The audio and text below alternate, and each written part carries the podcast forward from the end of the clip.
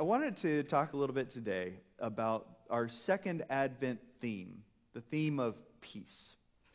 Now, uh, whenever uh, I think I was in high school, I think it was somewhere around, and my, my sister was in middle school, uh, we were driving down the road with my mom, and we were hitting a bunch of these little speed bumps that were in this neighborhood, not too far from the school. And all of a sudden, my sister says, Where are we going? This is a dead end. Why are we going down this path? And my mom and I, we kind of stopped and we looked around.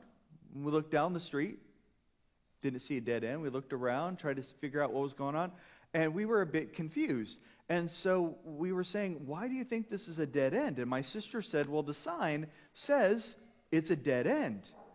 And so we were really, really confused. So we thought, you know what? Let's find out. And so we drove back, went back to where she said the sign was. See, there it is right there. And we saw in plain uh, English road humps. And that was the day we discovered my sister needed glasses. the thing is is that oftentimes we are going down a path and we aren't quite sure necessarily where it's going. Now, we may assume and hope that it's going the direction that we want it to. But if we're not careful in looking at the signs around us, we may miss out on the fact that it's going in a dead end. With it, though, is that as we see in this season of peace, is that oftentimes we may be missing out on that the things that we're doing in our life may not be leading in directions that bring actual peace. Especially at a time when, you know, we're trying to make sure that we stay warm and that things are beautiful and nice. Are the things in our life right now actually creating an opportunity for God to bring true peace instead of just hoping that things stay peaceful. Uh, from 2016, 2019, um, I was uh, uh, getting a master's in urban planning, and when doing so, one of our big projects that we spent a year working on was on a neighborhood called Independence Heights. Uh, do y'all know Independence Heights? Oh, and some of you do, and some of you may not. The reason why is because it is oftentimes an overlooked neighborhood in the northern part of Houston. So if you look right there where 610 North and I 45 North intersect, right there in the northwest corner of that is Independence Heights. It's right next to a place you may know more thoroughly, Garden Oaks, Oak Forest. Now, with that is that we were studying about this place because it was the actually the first black town in Texas. It had been established in the early 20th century. And for about two decades, it was an actual incorporated city. Over the course of time, though, it ended up being annexed into Houston. Now, with that is, there were a lot of things that were happening at the time. But what we may remember historically is that this was also a time of segregation. And see, the difficulty was that there were a lot of roads that would travel up and down and all around Houston that people might take uh, buses and go here, there, and everywhere to make sure that they got to and from work. But the difficulty was that the buses always stopped right outside of Independence Heights. And it wasn't just the buses, it was also any other services available, even to the point of the roads were still just these rough shell hewn, uh, laden uh, pathways that were difficult to drive along. Or even beyond that, even just regular services that might be expected from uh, plumbing, irrigation, infrastructure, all the like. You could always tell stopped right there. And so the difficulty then came is how do you continue to grow a city where employment doesn't exist in that area and neither do the services themselves. So before too long, they ended up being annexed by Houston. And the reason for this was not necessarily about trying to care for the people within that neighborhood, but rather because Houston at the time was trying its hardest to be the largest city in Texas, and which we know they have eventually been successful. Not only because of landmass, but also because of population. Even whenever we might see later on that not everybody was counted the same. And what you may notice is that the 610 loop ends up going around Houston, but this neighborhood is just outside of it. That actually was even after they had been annexed. You see, in the 50s, 60s, the time whenever many cities throughout the U.S. were developing loops around their city in order to make sure that military personnel could travel around a city if need be and making sure that resources and the like could get throughout a city, that 610 loop surrounded every place that mattered to Houston. Notice what was not included. And that's the difficulty, is that at the time, the people that were there in that city ended up voting and approving to be a part of Houston. But the difficulty came in that what seemed to make the most sense didn't necessarily lead them to where they wanted to go. And even to this day, is that oftentimes we don't even necessarily even know where the place is. If you were to drive nearby there, you'd end up seeing a very large Whole Foods, very colorful, very pretty place. It ended up almost being named Whole Foods Garden Oaks. It's not in Garden Oaks, it's in Independence Heights. It is so easy to end up overlooking what may be right in front of our eyes we end up seeing in our stories today that God is proclaiming comfort to his people. But you see, comfort doesn't end up coming easily. In the prophet Isaiah, he is speaking about the need to make straight the way of the Lord. But you see, making straight the way of the Lord is oftentimes something that has to start with us. You see, there are many things that end up getting in the way between us and our relationship with God. We may end up thinking that, well, I'm going down a good path. I'm successful. I'm happy. There are people in my life that seem to like me. I, you know, I, I, I seem to make friends and influence people. But that doesn't necessarily mean that we have now come closer to God. We may end up being so busy and caught up with things that take up our time and our energy but we miss out on what it is to truly get to know who God is. And it's more than just being able to say that we have gone through certain motions or taken care of certain errands, but rather, have we truly come to a place of repentance and change?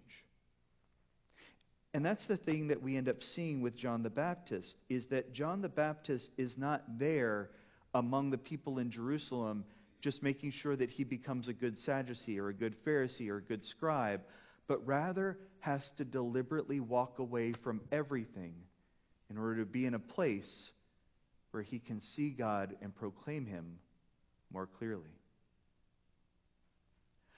But you see, with that, though, is that we see oftentimes that there are many ramifications that we don't expect. You see, as much as we might look at places like Independence Heights and be able to see, well, this is now just a part of the larger Houston community. Here's the difficulty is that in developing 610 and 45 and everything else is that slowly pieces of the neighborhood have been annexed away, one block at a time. And more than that is that if you were to look at a flood map of the area there, you would see that about a third of it is now in a floodway, and almost the rest of the neighborhood is now a floodplain. The reason? Right next to two gigantic, heavy freeways pushing into the ground that have terrible irrigation. The thing is, is that the more and the more that Houston has grown, not everybody has necessarily benefited from it. To the point where now between the city and parts of the county is that many of the people there may be bought out of their homes soon, and the neighborhood may cease to exist as a whole in the near future. See, that's the difficulty, is that whenever we allow our lives just to keep going without pausing to ask, what is truly happening here? Sometimes we end up discovering later down the line just how much we have lost? How many times have we paused and looked back at our lives and said, I can't believe I missed that many years of spending with God or focusing on things that matter or being able to reach out to the people that we care about. At this time, in this season, as things get colder, how many of you have been thinking to yourself about how many people in your life you have not connected with this last year, this last five years, ten, further? Beyond even just realizing that we lost touch with many people during COVID, but even further than that. Or even for those of us who are a bit younger, how much that we get so caught up in trying to make sure that we have done all the things that are on some sort of weird bucket list that we've made. And each one of these things we keep waiting is going to give us a sense of peace. But as we know, is that the millennials and the Gen Zs still are some of the most dissatisfied, disillusioned generations of our time. As much as we think that we can be caught up in so many beautiful things around us that are going to bring peace, we end up still feeling empty. But as we look forward in this season, what we end up realizing is that God is still calling us.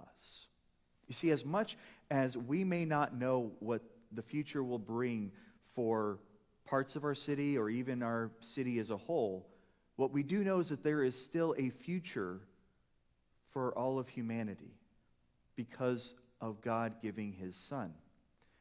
But in order to do so, we have to pause and to take a look at ourselves. You see, if we hadn't paused going down that street gone back around, tried to figure out why in the world my sister had this idea in her head that there was a dead end down the road. Who knows how much longer it would have taken to realize why she had been getting headaches for some time, why it was she was needing to sit in the front row in class every single day, why it is that she was struggling with some of her reading assignments. How many things in your life right now are you realizing during this season that you are struggling with? And it more than just the times of loneliness, but also the times of feeling that maybe all of your efforts aren't doing what you're hoping that they would do. Or the times whenever you wonder why it is that others around you aren't wanting to hear more of the message of Christ from you. How many things have we left out because we've been so caught up in everything that we think matters when it doesn't. And that's what John the Baptist is out there proclaiming. Is that he's not out there saying, okay, now all of you, we need to gather together and make sure that the Romans realize how terrible that they are. Is he looks them straight in the eye and says, repent, for the way of the Lord is near. See, I can't bring you a season of joy and hope and love, a season of peace, without also stopping to say, have you had the chance to look and see what you're supposed to change? You see, Christ doesn't come as a baby just to look nice and to sit there and goo goo and gaga and make sure we have beautiful nativity scenes he's going to have to spend three decades going through this life, this time of difficulty, and he's going to give of himself for us. This isn't just coming for the beautiful moments. This isn't just Advent by itself, but rather, this is the precursor for what is to come. You see, the time of the cross, the way of the cross, is not meant to be something that is easy. It is not meant to be something that just comes naturally. It is not something where you're going to wake up one day and say, you know what? I'd like to be spiritual today. You know what? I'd like to have my whole life in order today. Without the one who sacrifices himself for us, leading the way, there is no future. So, as we're going into this time, I don't know what may be making it difficult for you to see the way in front of you. I don't know what mountains may be in your way, what valleys may need to be filled in, or what ways in which you're missing out on the glasses that might help you bring things into focus. But I do know that as a community here, we're meant to be there for one another and maybe point out the things that we're afraid to notice. But when we do, how many ways could we truly change the world around us? How many ways in which people are looking for something that will bring actual lasting peace? But that only comes through the death and the resurrection of the one who gave himself for us. So, as we come to this time where we are in a world that doesn't truly understand peace and that is craving for it right now, let us do so not with quick sayings and bumper stickers and putting something on our Facebook wall, but rather by bringing true change through the one who is to be proclaimed to the entire world Christ Jesus himself. Thanks be to God.